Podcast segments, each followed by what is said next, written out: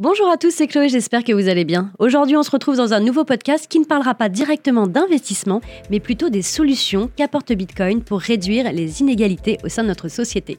Alors vous l'aurez compris, on va se détacher un petit peu des cours qui sont un peu moroses en ce moment, on peut pas dire le contraire, pour revenir finalement à des fondamentaux, et je pense que c'est pas plus mal.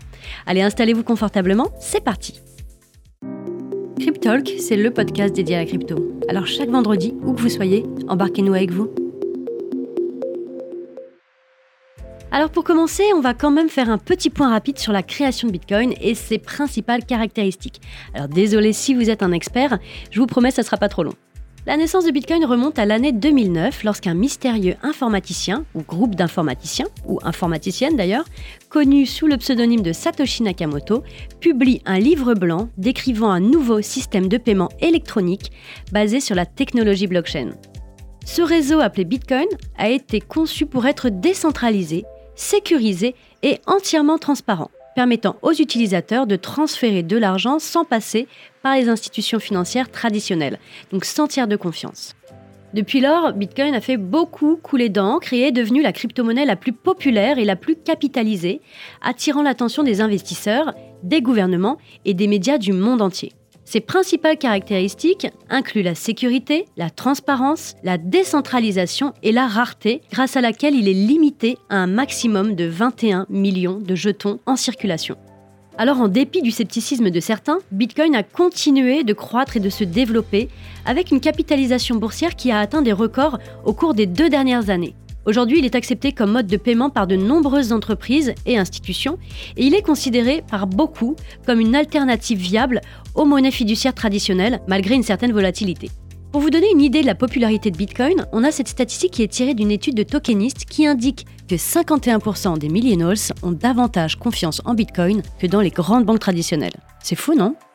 Depuis sa création, Bitcoin a suscité beaucoup d'intérêt en raison de ses potentiels avantages pour la réduction des inégalités économiques et sociales. L'un des principaux avantages de Bitcoin est qu'il permet d'échapper au pouvoir des banques centrales et des gouvernements, ce qui peut être très bénéfique pour les personnes qui habitent dans des pays où les institutions financières ou les gouvernements sont défaillants. La décentralisation et la transparence du réseau Bitcoin permettent notamment d'éviter les cas de corruption, de discrimination ou encore de blocage de fonds. Il faut savoir que Bitcoin ne demande pas de conditions de revenus, ni de preuve de résidence, ni de papier d'identité ou encore d'âge spécifique pour être utilisé.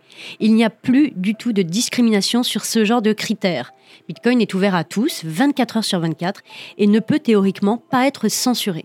La seule barrière pour accéder à Bitcoin finalement est qu'il faut posséder un smartphone ou un ordinateur avec une connexion Internet. Alors on s'en rend peut-être pas compte, mais c'est un véritable progrès. Ça peut aider à réduire les inégalités économiques en permettant à un plus grand nombre de personnes d'accéder finalement à des services financiers de base. D'autre part, pour réaliser des paiements transfrontaliers, Bitcoin est actuellement une des solutions les plus économiques et rapides. Votre argent peut être transféré en quelques minutes et avec des frais qui sont dérisoires à n'importe quel endroit du globe. Les frais en passant par les institutions financières traditionnelles ou les entreprises spécialisées peuvent être vraiment colossaux et les envois sont souvent assez longs. Enfin, Bitcoin peut s'avérer être une solution à long terme contre l'inflation dans des pays où la monnaie officielle est très instable. Et c'est le cas pour de nombreux pays d'Amérique du Sud où l'inflation peut atteindre des nombres à trois chiffres. En parlant du continent américain, le Salvador a été le premier pays à reconnaître le Bitcoin comme monnaie officielle. Alors comme je l'ai dit avant, il n'existera que 21 millions de Bitcoins au maximum, pas un de plus. L'inflation est totalement contrôlée et immuable et elle a été programmée dès le lancement de Bitcoin. Alors peu importe son cours, c'est dans ces caractéristiques que réside la véritable valeur de Bitcoin. Et ce, malgré toutes ces caractéristiques, hein, il serait quand même vraiment malhonnête de dire que Bitcoin est actuellement la solution miracle. En effet, il lui reste de nombreux défis à relever pour devenir la monnaie inclusive de référence pour tous nos échanges. Le premier point à soulever est l'éducation à l'utilisation de cette technologie. En effet, il est aujourd'hui très simple de gérer son argent avec des applications mobiles, des banques traditionnelles ou encore de néobanques, mais qu'en est-il pour Bitcoin? Eh bien, ça demande quelques connaissances pour éviter de faire des erreurs qui pourraient entraîner des pertes de fonds. Il faut en effet comprendre déjà ce que sont les clés publiques pour envoyer des fonds, comment sécuriser ses clés privées, etc. Et ces aspects peuvent vraiment décourager un bon nombre de nouveaux utilisateurs. Alors plus l'expérience utilisateur sera intuitive et fluide, plus on pourra envisager une grande adoption. Regardez si on prend l'exemple d'iPhone qui est arrivé et qui a finalement révolutionné le téléphone portable sur de nombreux aspects pour ses fonctionnalités innovantes, mais également pour sa facilité d'utilisation. Parallèle de cette éducation, il faut travailler sur l'image de Bitcoin. Actuellement, si vous parlez de Bitcoin à quelqu'un de totalement extérieur à l'écosystème, il est probable que celui-ci vous réponde qu'il s'agit de la monnaie criminelle, des terroristes, des arnaqueurs et j'en passe. Et ces activités illégales sont anecdotiques par rapport à l'utilisation générale qui est faite du réseau, mais c'est malheureusement l'image qui est majoritairement diffusée sur les médias traditionnels. Actuellement, l'euro et le dollar sont bien plus utilisés que le bitcoin, ou les autres cryptos d'ailleurs, pour financer des activités illégales. La volatilité et la spéculation autour de cet actif sont également un point bloquant pour l'adoption. Les variations de cours sont assez violentes sur Bitcoin, ce qui peut paraître assez compliqué pour gérer ses dépenses du quotidien. D'autre part, la vitesse actuelle du réseau ne permettrait pas de supporter l'intégralité des transactions mondiales. Le réseau serait très vite saturé. Et pour finir, il reste l'éducation des gouvernements et des institutions pour créer un environnement dans lequel ces nouvelles solutions décentralisées et les institutions traditionnelles cohabiteraient. Certains pays avancent énormément là-dessus, comme le Salvador, comme je l'ai évoqué tout à l'heure, mais ce n'est pas encore le cas pour la majorité des autres pays du monde. Il faudra vraiment du temps. Alors heureusement, des particuliers, des entreprises, des associations, des politiques, des développeurs et j'en passe œuvrent vraiment pour améliorer tous les points que j'ai cités juste avant. Par exemple, les stablecoins sont apparus sur Ethereum il y a quelques années pour répondre à la problématique de volatilité.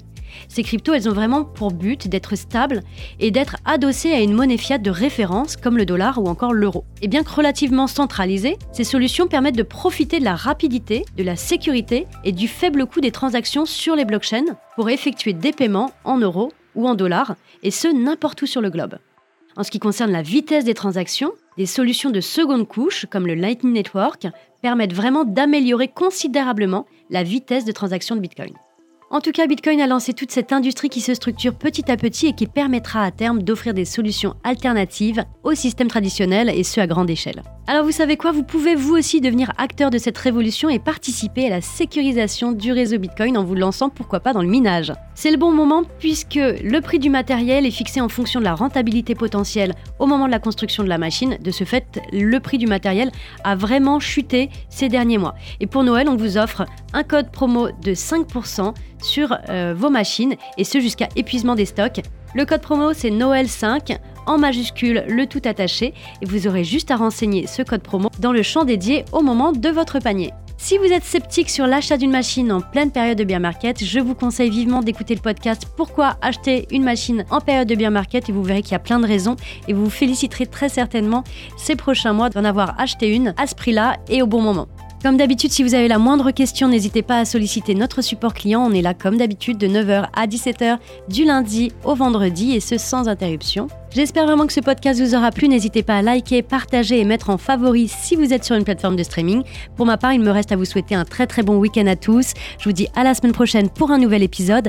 Ça sera très certainement un épisode un petit peu avec des, des petites phrases clés pour vous aider à vous sortir des discussions un peu cocasses que vous pourriez avoir lors des repas de famille autour de la crypto, bien entendu. On va tâcher de vous préparer ça cette semaine avec mon équipe. Voilà, moi je vous dis à la semaine prochaine. Prenez soin de vous. Ciao, ciao.